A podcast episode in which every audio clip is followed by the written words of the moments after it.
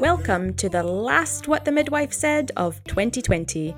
This is the podcast that's all about how babies and families are made. That sheer being in your mind and in your body and in a horrible place, and then one, one second it's just done. Yeah, and right before it's done, you really want to poo yourself as well. yeah, you do. It's so grim. It sounds like like like a version of Wonder Woman lightning crotch. I quite like the idea of that. Perhaps that's my alter ego. Oh, I'm so ready. I'm going to be a woman. I'm going to have a baby. and Jamie's like, calm down. I'm like, no, but I'm It ready. was my mum who said to me when I said no, she went, Look, Lol, if they are offering you this, it means I think you're going to live and it means I think you've got a future. Yeah, you think, how am I going to squeeze out a whole other organism from that small place? the first time round, it was I was saying to the midwife, "Hey, I feel like I need to push. I need to push. Something's just, you know." And uh, it was a lot of, "No, don't push. You're going to reverse everything. Stop pushing. Stop!" Literally shouting at me. I've walked out onto stage in front of thousands of people. I've, you know, I, I've done all sorts of crazy stuff. And my thing before I do anything scary is you've grown two humans in your body. Nothing's scarier than that. My name is Leah Hazard. I'm a mother, author of the best selling memoir Hard Pushed, and I'm the midwife, in case you were wondering. In this series, I'm having honest conversations with some incredible guests, taking a deep dive headfirst into their experiences of fertility, pregnancy, birth, and parenting. We'll explore the way we see our bodies and our relationships, the choices we make as we build our families, and the highs and lows that those choices can bring. No judgment, no shame. Just what the midwife said. And I want you to join the conversation. If you have any questions or you'd like to share your experiences, you can find me on social media at Leah Hazard on Instagram or at Hazard underscore Leah on Twitter. Just include the hashtag what the midwife said. My guest in this episode is Dr. Amir Khan, a familiar face from the Channel 5 series GPs Behind Closed Doors, a frequent commentator across the media about current health issues, and the author of a fantastic new book about his career in the NHS, The Doctor Will See You Now. He's not just a pretty face off the telly, though. Dr. Khan's a full time GP with a special interest in diabetes, minor surgery, and child health. He's also a GP trainer and an outspoken ambassador for the National Wildlife Trust. As his social media followers will know, he's an early riser, a keen runner, and an avid baker when he's not running errands for his formidable mother known to all as Mama Khan. Welcome, Dr. Amir Khan.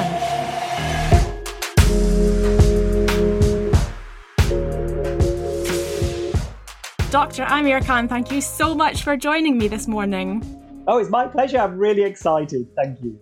Oh, it's an absolute joy. Now, just for the listeners at home, you should know that Amir and I, even speaking to each other just now, is a huge triumph of technology because this morning we've tried to get each other about six times and we actually tried to record this at first uh, a couple of months ago. Yes. And poor Amir was sitting in his office at the end of a diabetic clinic trying to get online on an NHS computer, which, as we all know, is stressful at the best of times. I mean, you can barely even open a new window on one of those, let alone do a podcast. yeah. Yeah. it so- was it was tough, wasn't it? And I was I mean, I felt really bad because the computer just would not allow me to to log on to the, the recording part of the, the website. And it was just oh god, it was it's so stressful, isn't it, when technology fails? It's so stressful. You feel like you're letting everyone down. Oh, it's the worst. I felt so awful. I was sitting here hundreds of miles away from you. I could feel your blood pressure rising from here. And I thought, oh no, this is never going to happen. But thank you so much for trying again. Yes, we are we are in business this time, which is important. We are. We're in business, and you're on a day off, which is uh, fantastic, and I can imagine much needed. Definitely. Well, yeah, I, I mean, don't get me wrong, I, I really like work, but it is always good to have some time off. So I've got the morning off, uh, and, and I've been for a lovely run, uh, and I'm, I'm now doing this, and I might actually do a bit of baking before I head off to work as well and take something in for, for the staff. That's the plan. Best laid Now- plans and all that.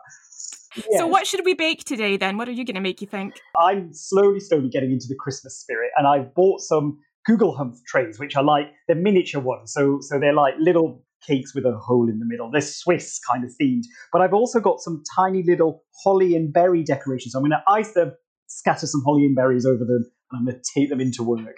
That's my plan. If I, Oh, that sounds it so probably won't good. happen, but that is the plan. Well, uh, ladies and gentlemen, you can now look back on Amir's social media and you can see whether Yes. that happened. You can go Yes. through the space time continuum and find out.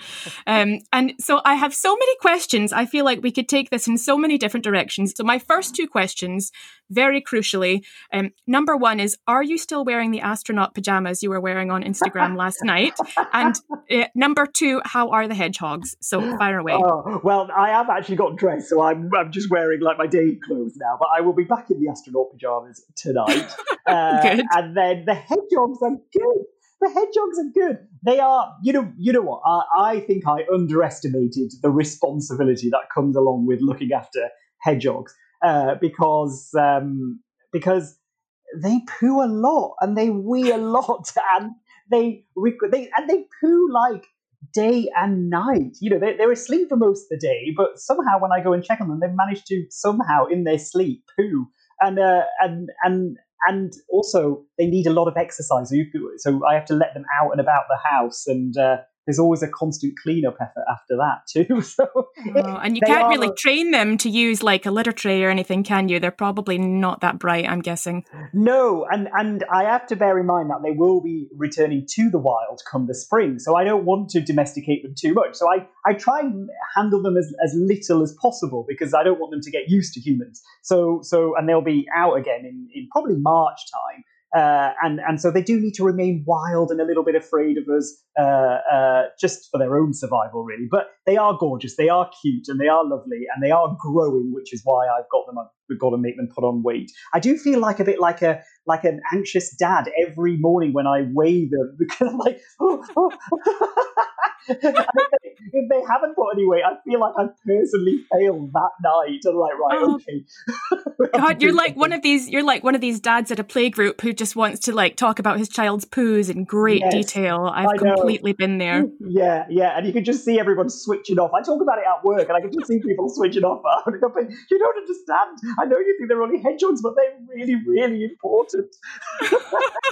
Well, I'm really emotionally invested. I'm following you on Instagram. I'm I'm down with the hedgehogs, and you're. I mean, can we say kind of fostering them? How did you get involved?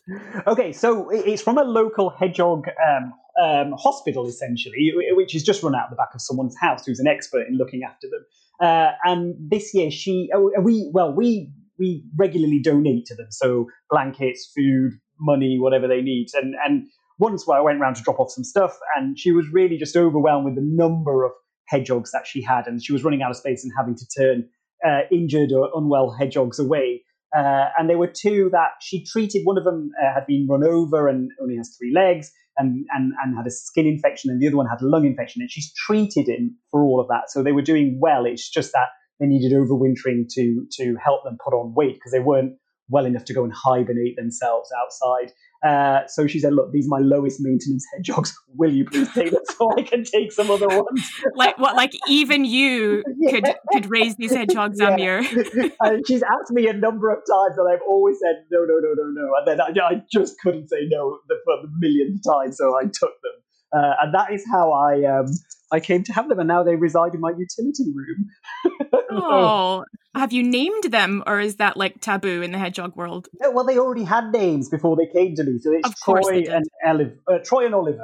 Uh, and uh, yeah, they, they are both gorgeous. And apparently, she's promised me two girlfriends for them when they get released, two healthy girlfriends. So I'll be releasing four hedgehogs into the garden, and hopefully having Oh. hoglets as well. So uh, You can put them out to to look forward stud. to. That was the condition on which I took them.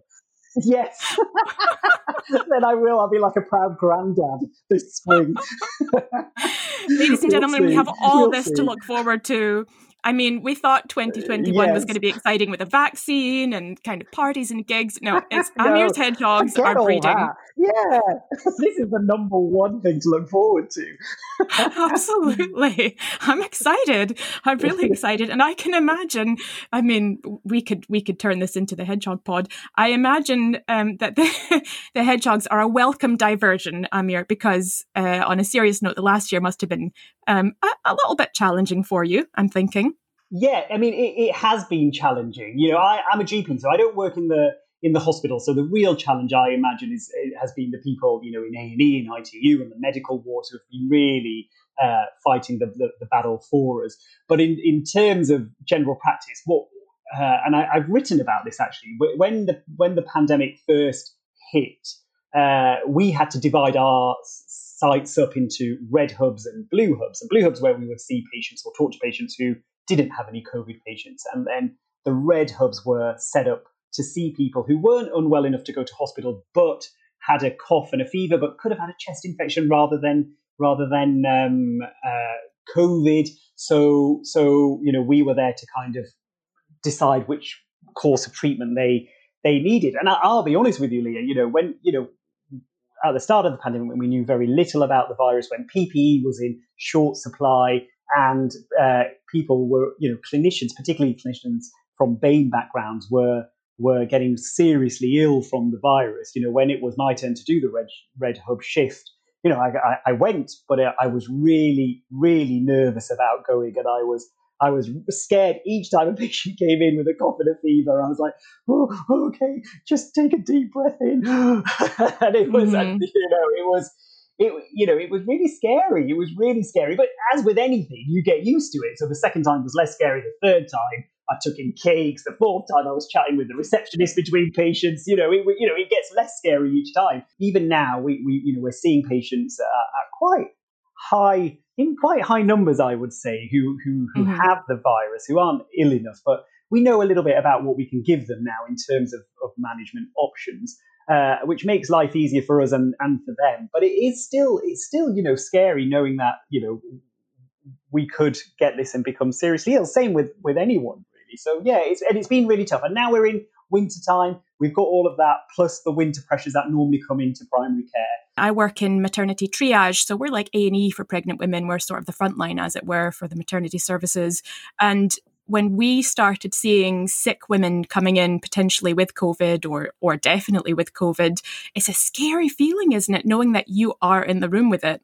Yes, it, it really is scary. You, we were given these really, I don't know if you got this, we were given these really silly instructions when uh, when we first started seeing patients with COVID. It was like, okay, when you listen to the chest and you ask them to breathe in and out, get them to face the opposite way to where you are. Uh, and then, um, and so trying to explain that to a patient you know, take a deep breath in and look over there, and they just turn directly towards you and go, "What did you say?" so it's just, it's, it's just like, who makes up these rules? It's just crazy. But yeah, it, it was, it was certainly, you know, it, I, I have no shame in admitting that I was really scared. I was really nervous, and and you know what, Leah, I have. I, I've you know worked in hospitals. I've, I've done six months of voluntary work in Africa, looking at you know working especially with infectious diseases. But it wasn't the same. It, there was something really particular about COVID, and I think it was because there's every chance that you can get it. And I did get it back in April. I you know I survived obviously, but it, it was still a, a, a, you know a worrying time. Um, but it, it, you know there was something just very very different about it, wasn't it? I think than anything we've ever come across before.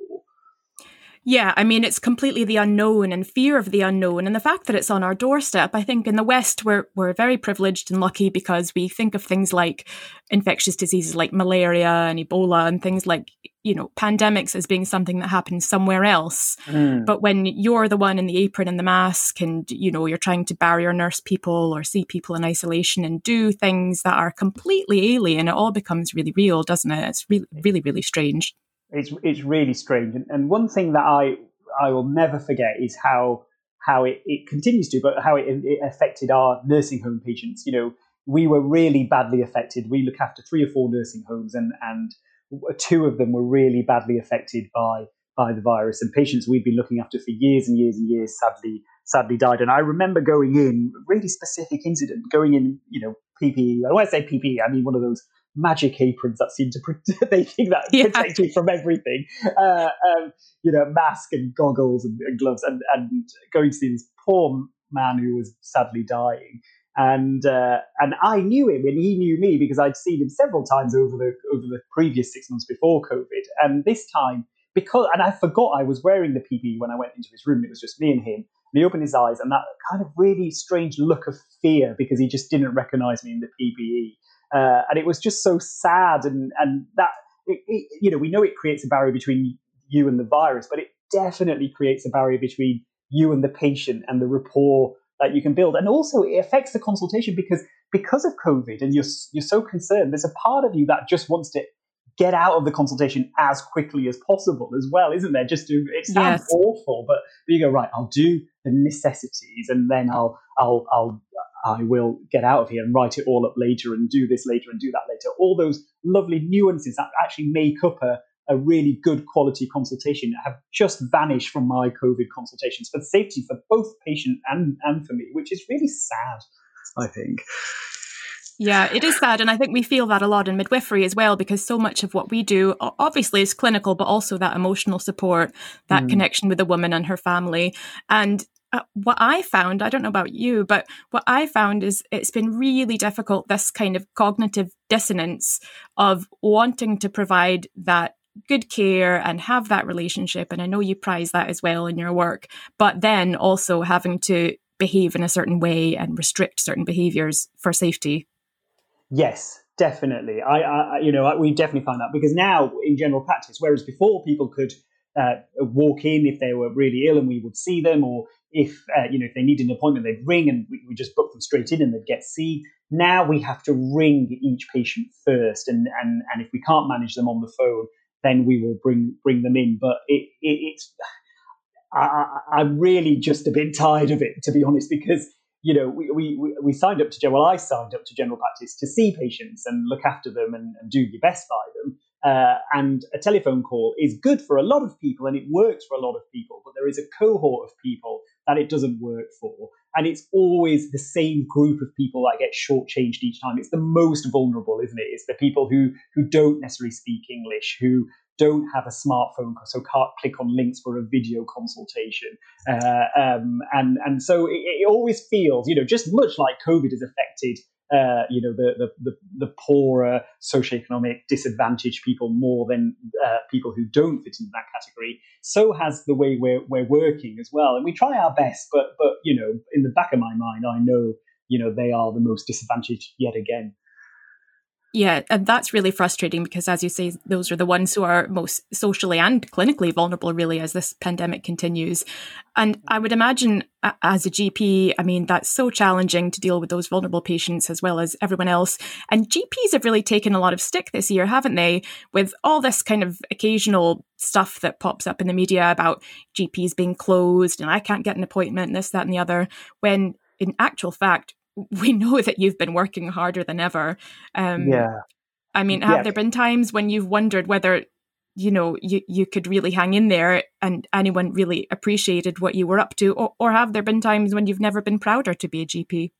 Well, I think it's a bit of both, really. Yes, we have taken a lot of stick in the media from very kind of people, people who don't know what they're talking about, essentially, who think we we've been closed. No, we, we haven't been closed. We haven't. We're, we're actually dealing with more patients now than we've ever done before. Uh, and yes, we had to adapt, just like everyone else. We had to adapt to to the pandemic, and that meant uh, we couldn't just allow people with fevers and coughs to walk into the building like we've previously done, because you know they could infect other patients because we did have services that was continuing to run. So, so you know, preschool immunizations, uh, antenatal clinics in the community were still running from our surgery. Uh, and so we couldn't just have those people mixing with potential coronavirus uh, patients. So we had to have some sort of screening uh, process. Um, and I say this every time, but we we are still seeing patients. You know, yesterday I did uh, uh, Monday afternoons I do a diabetic clinic, and they they um, they all came in, which is a first for my diabetic patients in the first place, but they all actually came in, and I think they were craving some of that face to face consult as much as I was. Uh, and and tonight I'm on call, so I'll be seeing patients who need to be seen, urgent patients who need to be seen, and all of that is has been going on across the country, and we're still doing home visits, house calls, that kind of thing. There is just an extra layer of protection, and it gives patients options. You know, before they couldn't have the option of having a full telephone consultation or a video consultation or an email consultation. Those are all things that were in the pipeline but hadn't come to fruition yet.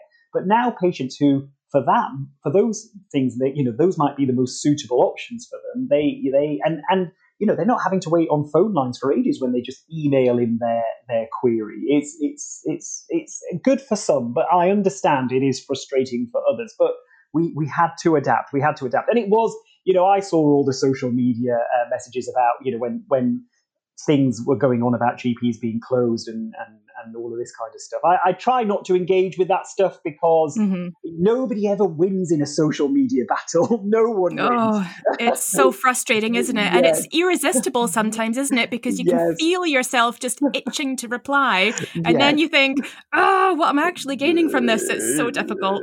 Nothing, nothing. Because I always say, because I've given it, because I, I do post a lot on social media, but it's I try to be as positive as possible. But I've given, um, I've talked to students and, and junior doctors and other healthcare professionals about social media etiquette, and I always say to them, um, you know, you will never change that other person's mind. What you'll get is a load of people, like-minded people like you, supporting you, and they'll get a lot of like-minded people supporting them, but nobody will cross over onto the other side. So there's just no point engaging in it. All you're doing is is getting yourself annoyed for no good reason and you realize that three hours has passed and you just sat there on your phone well it's kind, i have to say i mean i'm sorry to hear it but slightly consoling to know that even dr amir khan disappears into the wormhole of social media I did. Well, I did. I definitely don't anymore because I've learned my lesson. But I, I, de- you know, you kind of go, God, what? How did it get so dark all of a sudden?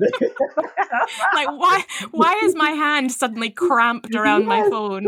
yeah, yeah. No, I've definitely fallen victim to that. So yes, for sure. But yeah, it's been frustrating, but it's also been rewarding in lots of ways. And we we have learned lessons and we've learned ways to consult with patients that we will carry on beyond the pandemic, which I think is the most important thing.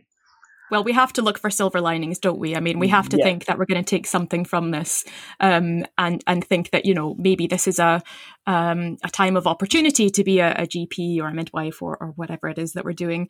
But yeah. you, you didn't always plan on being a GP, did you? Am I right in thinking that pediatrics was actually your first choice at some point? Yes, that's right. So, so I, I, went to Liverpool University. There's an amazing children's hospital, Liverpool. Most people will know it, Alder Hey Children's Hospital. Uh, and I did a lot of my student placement there. And I, after my um, due, because I'm a bit older than most now, we don't, we didn't have foundation years when I was a junior doctor. We had junior house officer. Uh, and and when I was a junior house officer, I applied to do pediatrics, and I did two years of peds training. Uh, mm-hmm. Uh, which I really enjoyed. There was they were all in Alder Hey, uh, and I really, really liked it. And then uh, it was the middle of the night, and it sounds so bizarre. And I was getting a cannula into a child who'd come in. Uh, a cannula is a sorry for those people who don't know. Sorry, I'm going to medical jargon. It's a, a drip uh, uh, into into someone's uh, vein, so we can administer medication or fluids. Um, I, and there was, a, I think they were about two or three years old, and I was I was getting a cannula into and I was talking to the child and you know consoling them, calming them down. And I came away from that and I just thought, you know what? I really miss adult conversation. and the only adult conversation I have is with really anxious and worried parents at the time, and that's not really conversating. You just kind of and and. And I, I just remember when I was doing my GP placements, I talk a lot and I'm really nosy and I ask a lot of questions. And I remember thinking, God, general practice is really good if you're really nosy about people's lives. yeah, midwifery is quite good for that as well. You yeah. can find out all kinds of things about people. I it's, love it. It's great. So, so and pediatrics didn't really lend itself very well to that side of my personality. So, so I um, I said goodbye to peds, which was a shame because I just finished doing my membership exams as well. So I was like, oh, I'm gonna, it's, it's fine, everything's great, but um, but then I switched over to general practice, and and I'll, I'll be honest, you know, I've never really looked back. It's it's it is it's a really good decision for me, uh, and and now I get a balance between seeing children, seeing adults of all ages. So it's it and and being nosy and asking questions, and and and and people expect you to be nosy and ask questions. So yeah, great. they actually want you to. It's amazing, isn't it? Yeah, it's great. Yeah, you've really knocked it off. but that's good. That was obviously a really good fit for you. And I think it's every person's dream, isn't it, to do the thing they're meant to be doing. Do you know what I mean? That really appeals to their personal interests and inclinations and nosiness or whatever you, you want to call it. Definitely, definitely, and I and and I think you know it took me a time to find what I wanted to do because I, I wasn't ever one of these people who, you know, I was really jealous of those kids at school who always wanted to be doctors and had a really good story as to why they wanted to be doctors. And I was like, oh God, I don't have one of those stories where I nearly died and someone saved my life and I want to be just like them. I just don't have one of those stories. and it was kind of my Yeah. mom who said, why do you be a doctor? And I was like, well, I can't, I don't, I wanted to be a vet, but I did some work experience in a, in, in, in a vet uh, and, uh, a veterinary surgery, and I realised that I can't cope with the suffering of animals very well, uh, which is really bizarre because I find that harder to cope with than than humans. I think with humans you can really because they can articulate it and you can help them. I think that you know in a way that they well just because I think because you can converse with them might make things easier for me. Uh, Mhm. But um, but so yeah, my mum suggested uh, uh, I, sh- I should apply for medicine, and because because I was doing the right subjects for veterinary medical school, it lent itself very well for human medicine. so uh, so and also I don't want to say no to my mum, so I uh, so I applied to do medic medicine. But honestly, you know, at the time I was like, I'm not quite sure, but I am so sure now. And I think the moral of that story really is.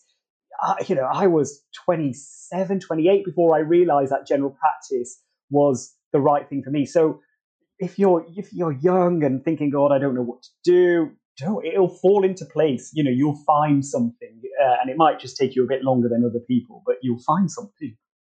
I completely agree. I mean, I was 32 or 33 when I began, excuse me, when I began my training as a midwife. I had Oh, sort of had a whole other life before that. Um, Yeah. and I'm the grand old age of 43 now. Um, and, and yeah, I mean, I, I'd love to say I never look back. I have looked back from time to time, but I know now, I know now that it is definitely what, what I was meant to do.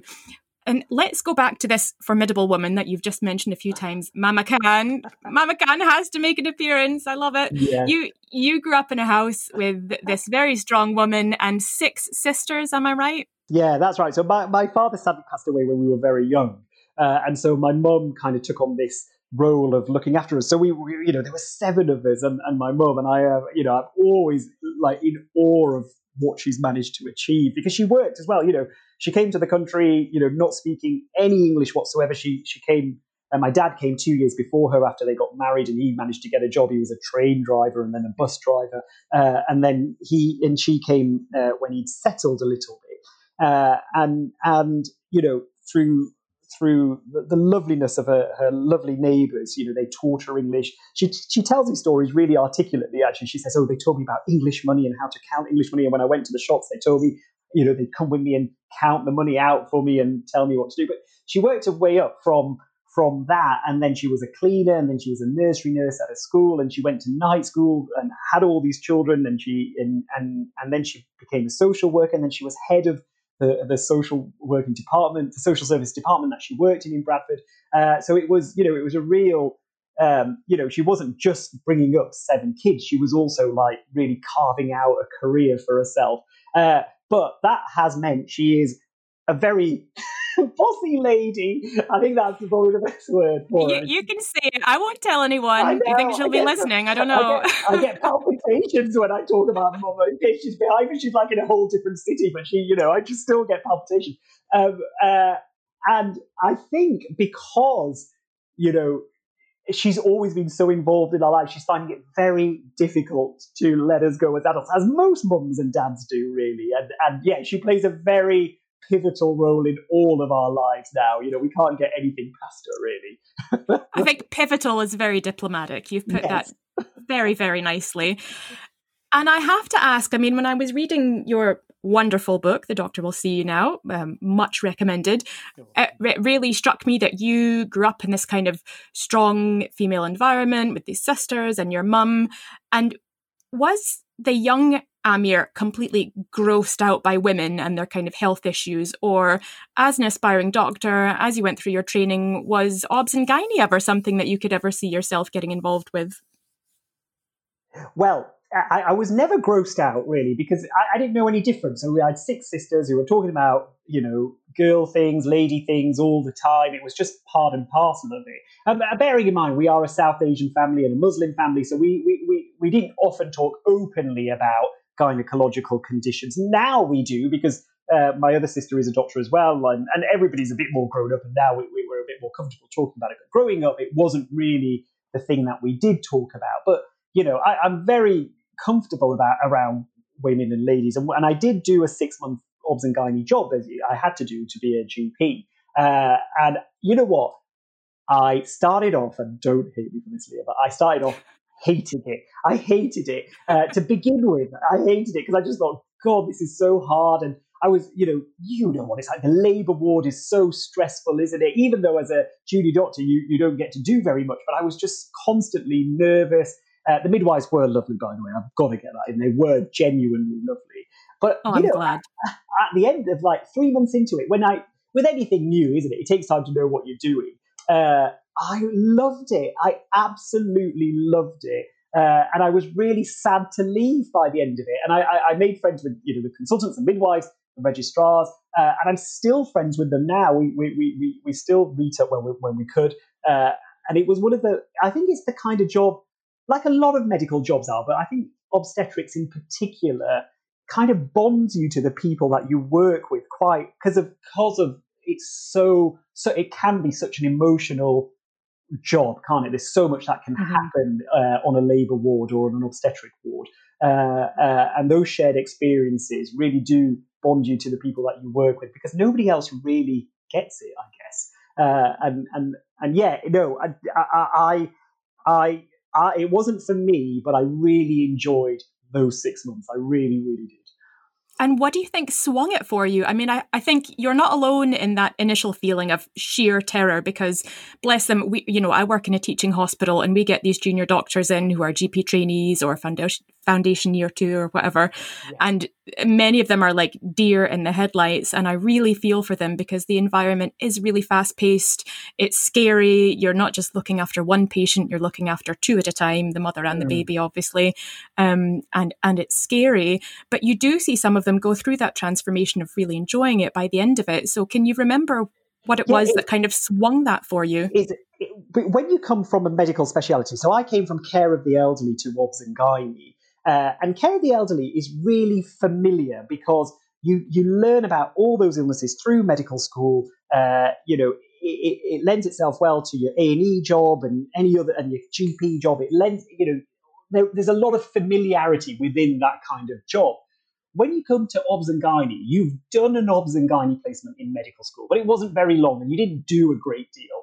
And so, and, and you've, you've read everything in books and you kind of know the theory, but as you know, theory and, and, and practical stuff is so, so different. So when you get there, you kind of just think, God, this is so different to everything else I've, I've done. You know, it, it's so different. Uh, and so it, it takes, it took me about three months to get my head around it, to feel more comfortable in it and, and to familiarize myself with the conditions and the different symptoms that people could come in with. Uh, and so when, when someone said, you know, look at this CTG, it, you know, I, I didn't have that fear anymore of looking at a CTG. But, um, but yeah, I think that's what it is. You know, they, they, it's just so different to any other speciality. Uh, and there's so much at stake as well. That's the other thing. It's so nerve wracking. Uh, and, and so it takes time to, to familiarize yourself with it, to get comfortable with it. And once you are, and with everyone as well, then you start to enjoy it because you become a bit more confident and you can relax and be yourself a little bit more. Um, and, and I think that's what swung it for me. And I imagine that's the same for, for a lot of people. Yes, I think they can kind of relax into it. And as you say, that sort of sense of camaraderie and teamwork kind of comes into play. And you think, yeah, I can trust these people. We've been in really high pressure situations together and we've we've come through it and maybe even enjoyed it. And that's Mm. that's really rewarding. Um, Yeah. And it's funny, you know, thinking about students and junior doctors coming through OBS and Gynae. Recently, we had, um, I think it was kind of fifth or sixth year medical student in our department in triage, and he was doing some bloods and he was doing cannulas, as you've said, these kind of IVs that go in your hand or your arm. And to be honest, he was leaving a bit of a trail of mess behind him. Which, as we've Yeah. discussed prior to the podcast, is just not on. And I gave him No. a, a kind of ge- gentle telling off for leaving blood all over the sharps box and bits of wrappers and things here and there. And he, he took it well, to be fair to him. But he said that uh, in his experience and amongst his peers, that midwives, to even a greater extent than nurses, have quite a reputation for making doctors cry. Oh, yeah. Is that true? Yes. Yeah. the reputation is true. I haven't actually seen any evidence of that, but the reputation is definitely true. So, in terms of like fero- like ferociousness, if that's a word, midwives are definitely like you get told you get you get you get told that they are the ones to look out for get them on you you know get get on their good side it's, it's really really important nurses come a close second but but for some reason midwives are the number one I, suspect it might be and you'll know this better than i do really is because you guys know know all the stuff you are experts you know we are just passing through or we you know we are learning but you guys are like proper proper experts so you, you don't want doctors kind of coming in, going, you know, giving it all of this and, and thinking they know stuff that you guys, God, God, I can't even imagine all the stuff you guys know. Uh, and and so I think historically, you know, when when doctors can and, and they still can be, but you know, historically doctors can be arrogant. And and so so I wonder whether midwives had a, a reputation of putting them in their place quite rightly because they are the experts when it comes to this stuff. Uh, and and so maybe that's kind of been been handed down from junior doctor to junior doctor. But I, will be honest, I have definitely not seen any evidence of it. Uh, um, so, but yes, you are right. You're very kind. But we get, we get very clearly, explicitly told midwives, man, they are they can be something else and, and, and just get on the right side of them. So so I think that's quite. I think you should you should carry on with that though, because surely it means the doctors come and give you chocolates and biscuits and nice to you, right? You want to keep that reputation going yeah, I mean, we, we want a, a pleasant collegial repu- reputation and a relationship, I guess. We certainly don't want sort of, you know, at each other's throats and we don't want anyone cowering in fear, but cakes are good, cookies are good. Um, I had to laugh though because cakes my, good, yes. yeah, cakes are great. We used to have Bake a Cake Thursday for a while. We had a batch of really, really keen junior doctors and they had, um, every week they were told they had to bake a cake for the midwives, but sadly that tradition has gone by the wayside. We really need to, to, to oh, bring no, that back. It when you get a junior doctor. I love it. I love it when you get a junior doctor who bakes, you know, and, and, and it's just so nice. And it's so sad when they leave. I know, I know. And some of them are so keen. And then at the end, you know, they bake all these fantastic cakes and they get better week by week. It's like Bake Off, they get more elaborate. They've got showstoppers. And then finally, the oh. last week oh. of their rotation, they go, um, excuse me, and they kind of sidle up to you, excuse me, would you mind filling in this peer feedback form? All right. Yeah. okay. Yeah. Okay. I see where this is going. Definitely. yeah. I think that's the same across the NHS. It is. It is. We like bakers, you know, as as seasoned healthcare professionals, you and me, Leah. I think we can put that out there. If you're a junior healthcare professional listening, bake, bake for your seniors. it helps. It really helps. It helps. And to be honest, I mean, I think the, these kinds of traditions and things, we, we laugh and we joke and, and about trying to kind of get on each other's good sides, but really it's the teamwork and the sense of family in the NHS that really keeps you in the job, isn't it? It is the most special thing. Yeah, it, it you know, my team at my at our practice, I'm so so lucky to work with. And my best friend is one of our nurse practitioners, uh, and she is just worth her weight in gold. She's got me out of many a pickle. She gives me lots of advice about patient care. Her specialist interest actually is is pediatrics, and, and she stuck with it for, for longer than I did, so she knows a lot more than I do about it. And but you know, like I said before, the shared experiences that you have, you know, the good and the bad, uh, that really, you know, only healthcare or NHS professionals know about because they, they've had them. And you can tell other people about it, but they haven't lived through it and that that does bond you. And and having the support having working in a supportive environment is so so important. And and not only for you but for for, for patient care as well because you know we any one of us any kind of healthcare discipline plays a small part in a, in patient care. It is a massive team effort uh, to get patients well again and get them back to a good quality of life if we can. And that takes many, many people at, at, at all sorts of disciplines. So, yes, the team is so, so important. Mm, absolutely. And do you think that's one of the things that sort of kept you hanging in there this year when things have been so hard? Yeah, for sure, for sure. You know, when I did that first drive into the Red Hub and I was having what might have been my first ever panic attack. I rang my friend up, uh, and I'm sure she won't mind me telling you, a, a, nurse practitioner called Debbie. She's been on GPs behind closed doors, and she's very popular. Uh, sure. and, and I rang her up, and and in a true Yorkshire way, she just told me to suck it up and get on with it, but in a nice kind of way. she went, "I'm there tomorrow, Amelia. I'm not bothered." oh, like, oh well, Debbie's not bothered. Yeah. no, no. And she went, I'm I'm a 50 year old overweight woman. If it's going to get anyone, it's going to get me. I'm like, all right. I'll, yeah, I'll, go, I'll suck it up and just go. oh, it's a kind of a bit of a competition to see who snuffs it first then, I'm here between the two of you. Yeah, we both survived so far. So competition's on. well, I wish you both all the best for that one.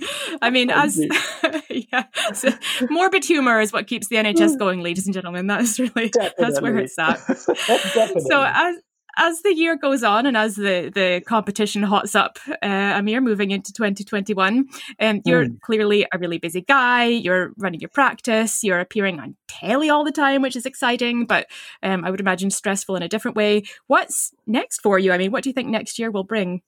Uh, the, my major focus, like most GPs, and it sounds so boring, our major focus is getting this vaccine up and running. So we, you know, we are working as a primary care network, a group of practices on how best to deliver the COVID vaccine, whichever one it is, when it comes. So that's going to play a big part in the first, at least the first third of, of 2021.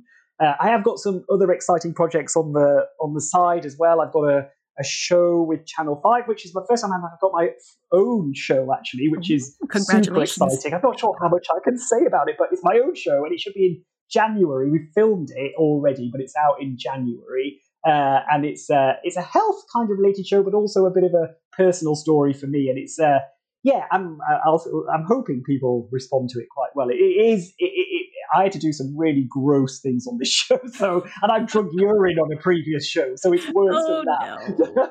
so oh, that sounds amazing. That sounds really interesting, and it's hard, isn't it? Um, just as a kind of side note, as sort of medical NHS people that are in the public eye or on social media, and obviously we've both written books. It's difficult, mm. isn't it, to sometimes balance what you share professionally with what you share about your own story personally. Have you have you found that? Because I know you, I think sometimes we can be quite guarded about um, our own personal journeys. Yeah, yeah. I mean, like like most people, I'm very guarded about my kind of personal life. I think that there's no need to share that. Uh, but it is a you know it's it, it's a bit of a tightrope, isn't it? Try you know engaging people with social media for health messages, for kind of you know positive messages, uh, without sharing too much. Uh, and and it, I have found it difficult. I've, i think I've, I, am better at it now. When I first started, and I didn't really understand the consequences of any of that stuff, uh, um, I you know I, I, I made some mistakes. Uh, but I'm definitely better at it now, uh, and I know which bits I'm happy to share and which bits I'm I'm really not.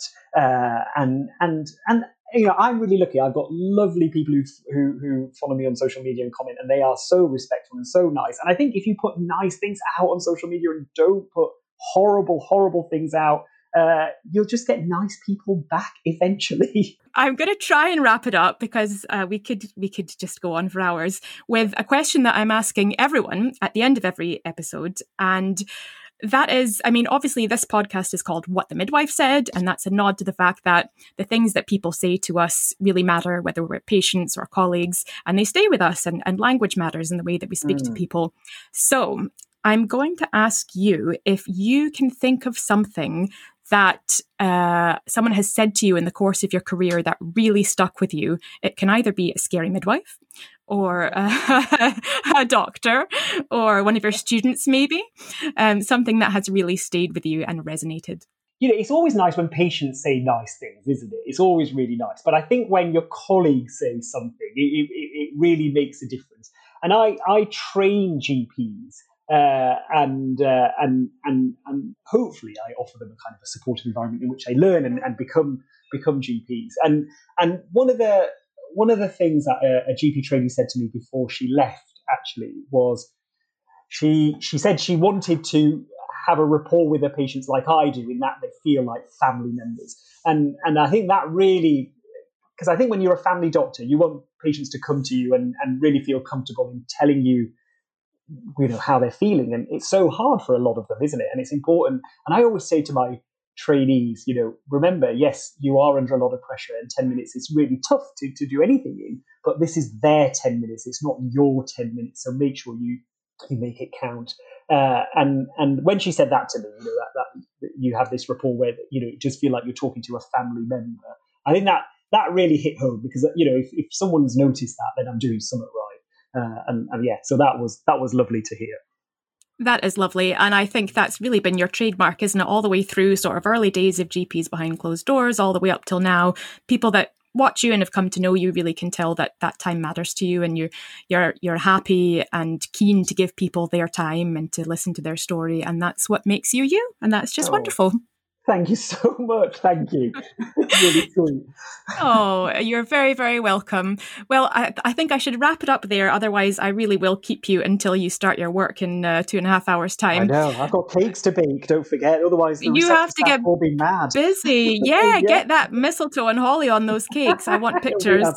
I will post pictures. I will post them. Please do. Well, thank you so much for coming and speaking to me today. I really appreciate it. It's been a joy. Oh, my pleasure. Thank you for having me. Cheers. Huge thanks to Amir Khan for that fantastic conversation. I hope you enjoyed it as much as I did. I'd also like to take this opportunity to send an even bigger thank you to all of you who've listened to what the midwife said since its birth a few months ago. Together, we've opened up conversations about so many topics, from perineal massage and fanny daggers to birth trauma and racial inequalities. We've laughed and we've cried together, and we've learned that what the midwife says and what women, families, and caregivers say can really make a difference. I didn't really listen to podcasts much until the pandemic hit, and then these little conversations from all corners of the world became my refuge on endless lockdown afternoons and tearful dog walks. If my podcast has offered you some solace in your own time of doubt and sadness, then I'm so glad. Mission accomplished. I'd also like to thank my producer, Steve Bland, who's been on his own journey over the past few years. I think together we're on to something special, and I hope you'll continue to join us in 2021 as we welcome even more sensational guests to What the Midwife Said. We'll be taking a break for a few weeks, but keep an eye out for us early next year. Until then, wishing you health, peace, and maybe, just maybe, even a little joy.